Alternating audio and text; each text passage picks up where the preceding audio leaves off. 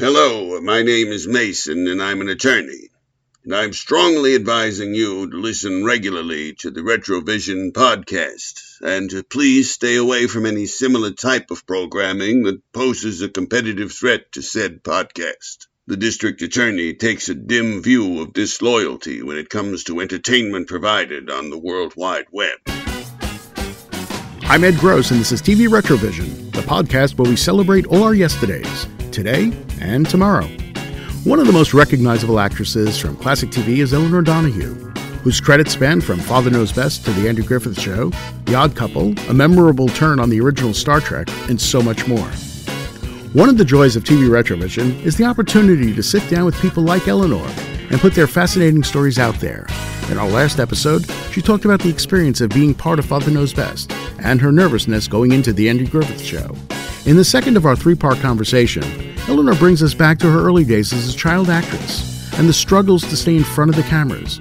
Not that she was coerced to do so, but because it was a means of keeping food on the table and the lights on for both she and her mother. We also talk about her feelings regarding the abrupt ending of Father Knows Best and the 1977 TV movie The Father Knows Best Reunion, which became a real life reunion for the cast as well. Oh, and please excuse some of the sound quality of this interview, as it was recorded prior to our doing a podcast. The end of the first year, I asked to be let out of my contract because I didn't feel that I was playing the role properly. I just didn't feel right about it.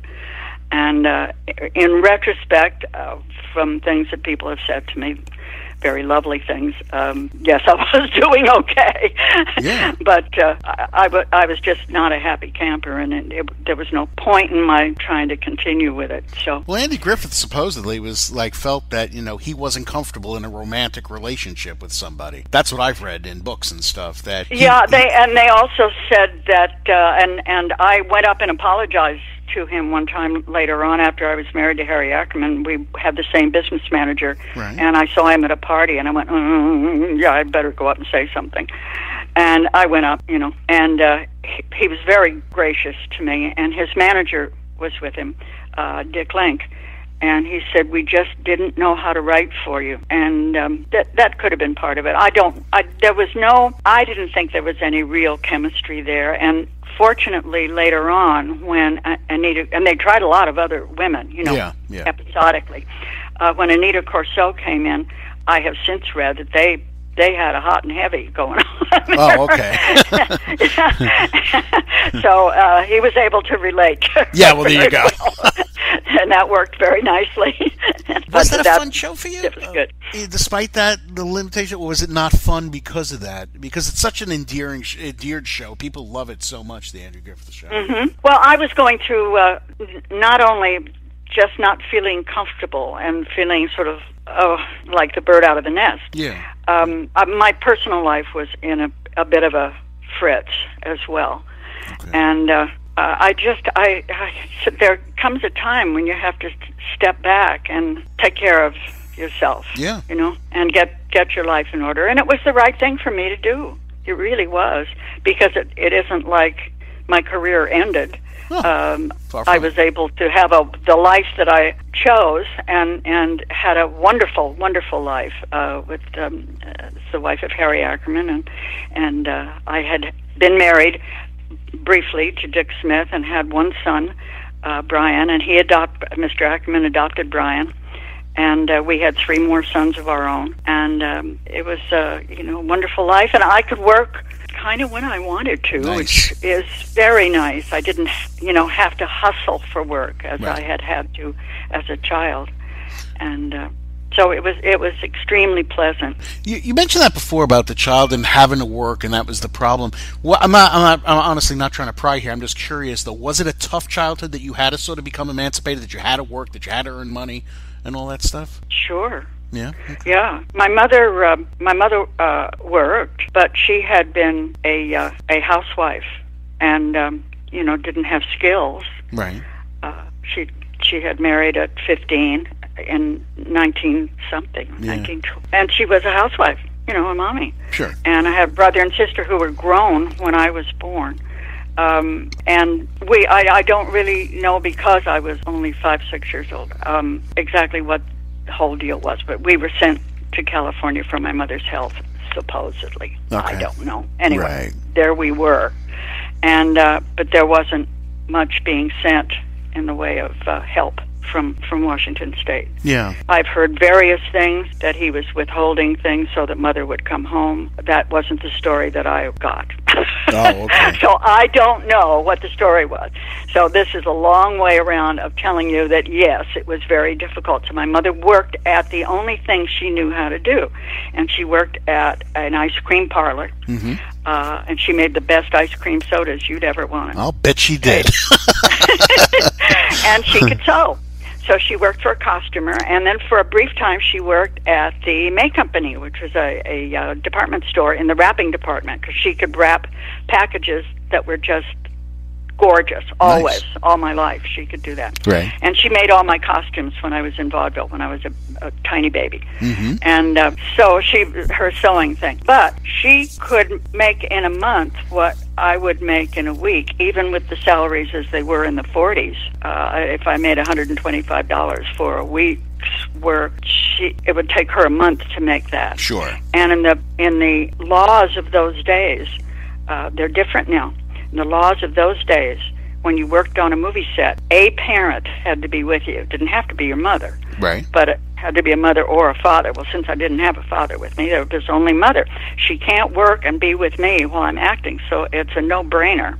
Are you going to go for the hundred and twenty-five dollars, Yeah, or are you yeah. going to go for the fifty? You know, um, and the one time she said, "Do you want to go back home? Do you want to give this up?" And this is, in all honesty, I gave her the answer that I thought she wanted, which was, "No, I want to stay here." But I'm not sure back, that huh? that was the. Hmm? You did want to go back to Washington State? I don't know whether I did or not. Okay. I know I gave her the answer that I thought she wanted. Right. Uh, I and I don't know. I really don't know. That's you mean when you're seven years old and you're asked a, a question like that? That's heavy. um, yeah. So I, you know, you you look to your parent, you look in their eyes, and I what what does she want me to say? Right. And uh, there, I didn't have any great, you know, crying need to go home. Uh, we'd been alone by then long enough, you know, that I, I, you know, it was it, it was certainly not unusual in show business to have had a childhood like that. There are many, many stories very Oh, similar, sure. and I'm not trying to make it out like it's. Uh, um, Little Orphan Annie or something. No, I don't. It's It doesn't come So- across that no. way. It doesn't come across that Yeah. way. Yeah, it ju- it was, it, but it was tough. It, it, there was it was no uh, no walk in the park. But it, Someone else asked me the other day if it was rough, and I was saying yes. There were times when my my mother used to stand at the stove and, and uh, cook dinner, and uh, she'd say to me, "Eat, eat, eat," and I'd say, "Well, aren't you going to sit down and eat?" She said, "I'm not hungry. I'm not hungry." Well, there wasn't enough food. wow. So she wanted me to eat first, and what I didn't eat, she would eat the leftovers. And uh, uh, so, uh, you know, th- that, those were the times. I mean, I, and I didn't work uh, week in and week out. I had a contract at, at Universal when I was first down here uh, in California. Uh, Mr. Big was the first movie I did in 1940. I think it was released in 43, but we made it in 42. Okay. Um, and uh, but then my contract was dropped after a year or so because the man who had put me under contract for Universal died, and all of his people were dropped. Wow. And uh, so I did a couple. I did a couple couple of movies, Mr. Big and Bowery to Broadway, which was very good. Then I was, uh, you know, a has been at seven. Which is insane, isn't it? I mean, seriously, to, even say those words, I was a has been at seven. didn't really work again until I was almost mm, eight and a half or nine. Wow. So that's when Mother started working at the ice cream parlor. Right.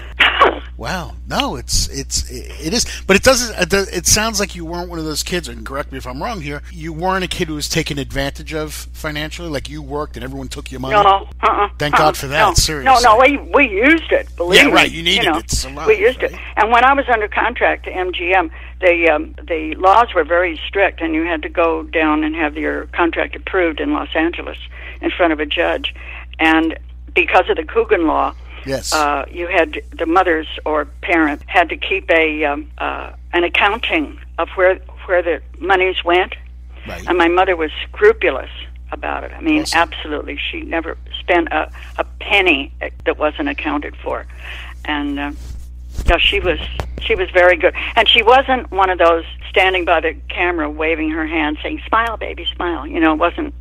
She'd be way way off in the corner somewhere. She was she was a good a good mother. The acting, I always enjoyed it.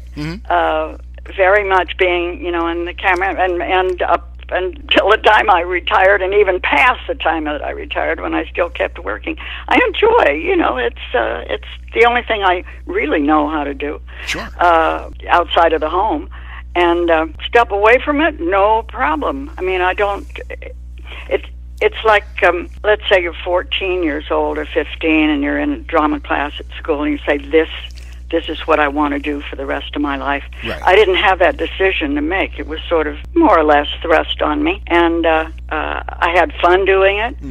Don't regret a, s- you know, a second of it. I could have been better in some things than I was, but I, you know, did did my best and enjoyed it.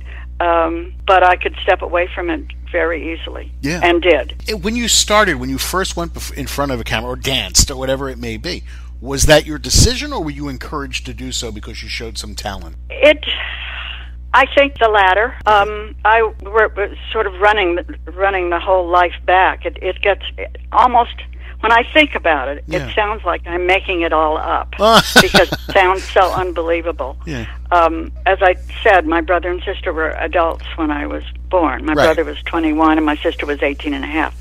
Um, he was a musician and she had been a dancer and we had a piano in the house. And so in order to keep me occupied because I was one of those children that was kind of talkative and running around and all and getting into everything. Uh, when I was 10 months old, um, they started teaching me songs. So uh, for an hour or so, while mother could, they said, he, she would say, please entertain her, do something, you know, get her out of my hair while I cooked dinner. And uh, so I, I learned things like Miss Otis regrets, perhaps inappropriate for a baby, but uh, all the all the songs of the of the 30s. Right. And uh, then when I was 18 months old, getting into everything as as children are apt to, my sister's former dance teacher said, "Bring the baby down." I was always called the baby. Bring the baby down, and let's stick her in the back of a class and let her jump around, and she'll get tired, and maybe she'll sleep better and sleep longer at night. Right. So they did, and put me in the back of the class. No tap shoes or anything, just, you know, go in there and wear yourself out. well, by the time I was two years old, I had picked up four tap routines. Wow. Now I could sing and tap dance, and I was only two years old. That's amazing. In the building where the dance, or do you still want me to go on? Yeah, yeah, no, I love it. Please, if you don't mind talking to me, I love having the conversation, so please. in the building where the dance studio was in downtown Tacoma was a radio station uh, of the Seattle station KOMO, and there was a show on Saturday morning called Youth Makes a Record. And the people that ran the show had heard about this little girl that sang and danced. So uh, I went on one time to sing just as an oddity, and I stood on a chair and sang. And uh, to make a long story short, I stayed with the show for two or three years. Wow. And uh, uh, I I got my Social Security card when I was 19 in 1939. It has the number right on it. I've kept it, and uh, I had to. and then from there, you know, it was uh, 1939. The the army shows. You know, I would go and do camp shows, Mhm. and I would sing and dance. And somebody saw me at one of those camp shows, and the booking agent for the Bert Levey circuit in Seattle uh, had an appointment with my mother and father to bring me in to talk about going on the stage. Uh, so we all did, and I did, and I played uh, Yakima and Seattle and some other place I can't remember. Okay. Uh, Right, yeah. It, then it gets all kind of muddy, you know, Sure. six shows a day, that sort of thing. Yeah, it blends And- together. For But I was only like four, four years old, five years old, right. and then then we came to California, and then I went back up, and that's when I did Seattle, and I was supposed to go to Vancouver to do the Palomar Theater in Vancouver, and when I came down with chicken pox, Oh. And mother said, "This is just too hard for her. We're not going to do this anymore." And we came back to California. But so that that was my my. And to answer your question, did I make was it a decision or was it thrust upon me? I guess it was thrust upon me, but it was it was like, isn't this what everybody does? You know Right. what I'm saying? Sure, because what you grow up with is what you're used to and what seems normal, no matter what. Uh huh. Right? Yeah. I mean, yeah, I've had that myself. My wife will sometimes look at me, especially early on, and say, "You do what?" It's like, well, it's what we did in our house. they um, at one point somebody said, you know, she's got to go to school if she's going to be, you know, up here. And mother was wiffle waffling about staying in Washington, I guess, or somebody was. And uh, so they sent me to uh, preschool or kindergarten, I guess it was called. And um, bless their hearts, there I, you know, I had I had costumes for these numbers that I did. And they were pretty elaborate, sequins and all kinds of stuff. And uh, musical charts, you know, where you lay them out, and so the orchestra picks up their pieces and and rehearses them before you the first show of the week. Right. And uh, a, a pretty sophisticated um, setup for me. And I went in, and they wanted to sing a song. You know, put your right foot in, put your left foot out, whatever. hokey you know pokey. and shake it all about. And they said, Mary Eleanor, Mary Eleanor, come on and learn this song. And I thought to myself, I felt like I was like 40 years old. I thought, are you out of your mind? are you kidding, you people? That's so funny. but I was a good sport. I went in and did it. Mhm. And uh, I went home and said, you know, I don't think this is for me. So I didn't have to go anymore. And so that started the California journey, basically, and there you are on that path. Once you get to California. Yes, yeah, You know, yeah. you know, I wonder something about. You mentioned that before about the radio actress uh, who played uh, Betty uh, auditioning uh, for the show. Back then, since radio was so big, was there any? Uh, this maybe sounds stupid, but is there any trepidation in the sense of here's this big radio show, Father Knows Best, and now they're turning it into a TV show, and the fact of trying to take the radio show and turned it into a TV show, or is that not considered a big deal at the time? I don't think it was considered a big deal. Okay. I honestly don't. And if it was, I wasn't privy to it. You know, I was just a hiree, Okay. basically. Right. You know, it was uh, that's that was something for Mr. Rodney and and uh, Robert Young to worry about. Um, but no, I don't think so. Okay. And there was always good feelings between um, uh, our radio counterparts. And I I used to feel kind of guilty when I would run into the woman. And I didn't meet her until many years later. And she said, "Don't you give it another thought." She said, "I was in my twenties when I was Right. playing that that part. There was no way you were going to be able to do that. She was going to be able to do that on TV. Yeah. Right, and uh, Ted Donaldson played Bud, and uh, he and I were were kind of friends because we lived in the same neighborhood in Hollywood, and we'd see each other. And I was crazy about Ted Donaldson, but he was he was kind of not right for. He was an awfully good actor, but he wasn't really right to play Bud. He was didn't look anything like Robert Young or Jane Wyatt. He was, had red hair and freckles, and, Oh, yeah. and uh, had a, a kind of handsomely goofy look. He was he was just wonderful. And uh, the little girl that played Kathy, uh, who she was playing like eight years old, but she was like sixteen. Oh, jeez. and just gorgeous, just Yeah. drop dead gorgeous.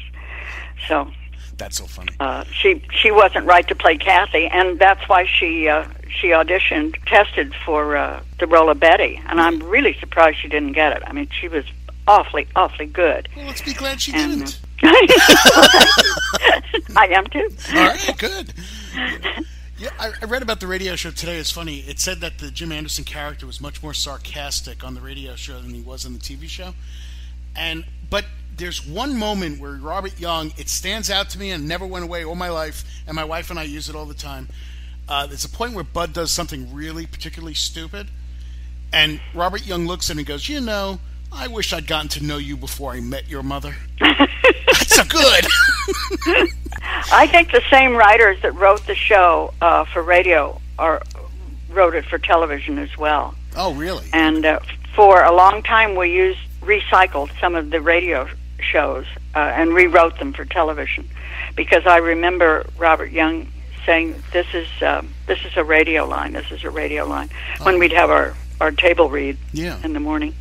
You know, because on radio you're saying, uh, "Hand me that cup of coffee, would you, Margaret?" You know, because then the, the sound man goes clickety clickety click.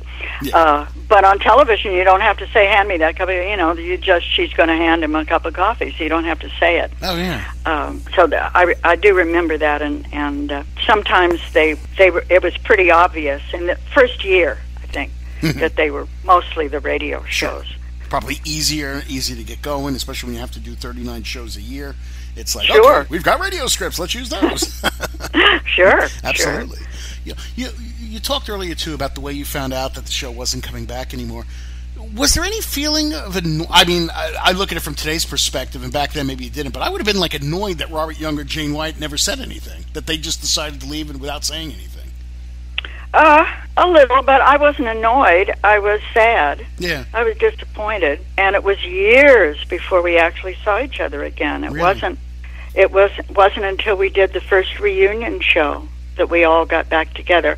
And I had always thought that it was only Mr. Young that wanted to stop. Uh, and Jane Wyatt and I became very dear friends in her the later part of her life. And uh, after the second reunion show, we never stopped not being good friends and Yeah. seeing one another fairly frequently. And she told me that, that they they made the decision together, and I thought, oh, you too, huh? Yeah, Grace, okay, now put her on my list, okay? we thought, first of all, the appeal of Father Knows Best. What was it about the show, do you think, that makes it stand up, that people still remember it so I think the sweetness and the kindness that that the people had to toward one another. It's a it has a, a warmth and an energy, a loving energy to it that it was very special. Okay, that works. Except for when Jim told off Bud. I wish I got to know you before. Oh well. oh, well, I'm only kidding. It's one line out of like all those seasons. Uh, But okay. tou- a little tough love is okay. That's you right. know? It's a great it was line. Are you always, kidding and and the corrections were always thoughtful. They were always Yes. meant. They weren't mean. No, no mean spiritedness to it. And if there, if you know, if anybody was mean spirited, I think it was uh, Princess. Occasionally would get a little. she was always on a crusade of some sort Yes, and kind was, of huffy about everything. but uh, she was. I, toward the, toward the end of the series, she mellows a bit. There Yeah. was a period, um, but that was, I think, pretty normal for a teenager.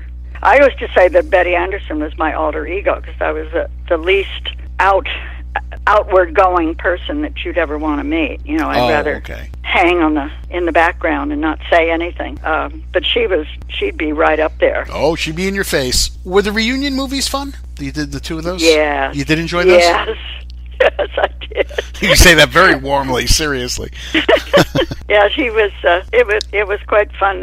I think there was great trepidation when we first had our our reading, and uh, you could just sense it. Uh, Billy and I were very um, tentative about the whole thing. We said, "Mm, "I don't know how this is going to work," and we sat down and we read read it through once, and it was as though the years had flown by. That we, we- nothing was any different. It was wonderful. It just felt so comfortable.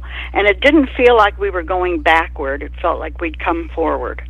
And we'd brought everything that we were, everything that we had been through, each of us, to our characters now. You know, we all looked at each other and it was like a huge sigh of relief. And everybody kind of smiled. Some smiled bigger than others, but everybody's smile was like, ah Right. okay, let's read it through one more time, you know, and we read and just everybody relax and have a good time. And it was just wonderful. We really, really loved it. Less enjoyable for Elinor was the follow up reunion film Father Knows Best Home for Christmas, which NBC would only allow her one day to shoot on, as she was on another project for the network. And this despite both were for NBC. In any case, please join us for the third and final chapter of our talk with Elinor, in which she reflects on her experiences on The Andy Griffith Show, Star Trek, and The Odd Couple. In the meantime, please check out our other podcast, Voices from Krypton, which is devoted to the superhero and sci fi genres. All episodes of the show and TV Retrovision can be found at voicesfromkrypton.net. We hope you subscribe to this podcast, tell your friends about us, and give us a five star review. Thanks very much for listening, and we'll see you next time.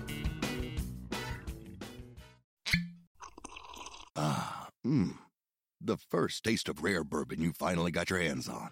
That's nice. At Caskers.com, we make this experience easy.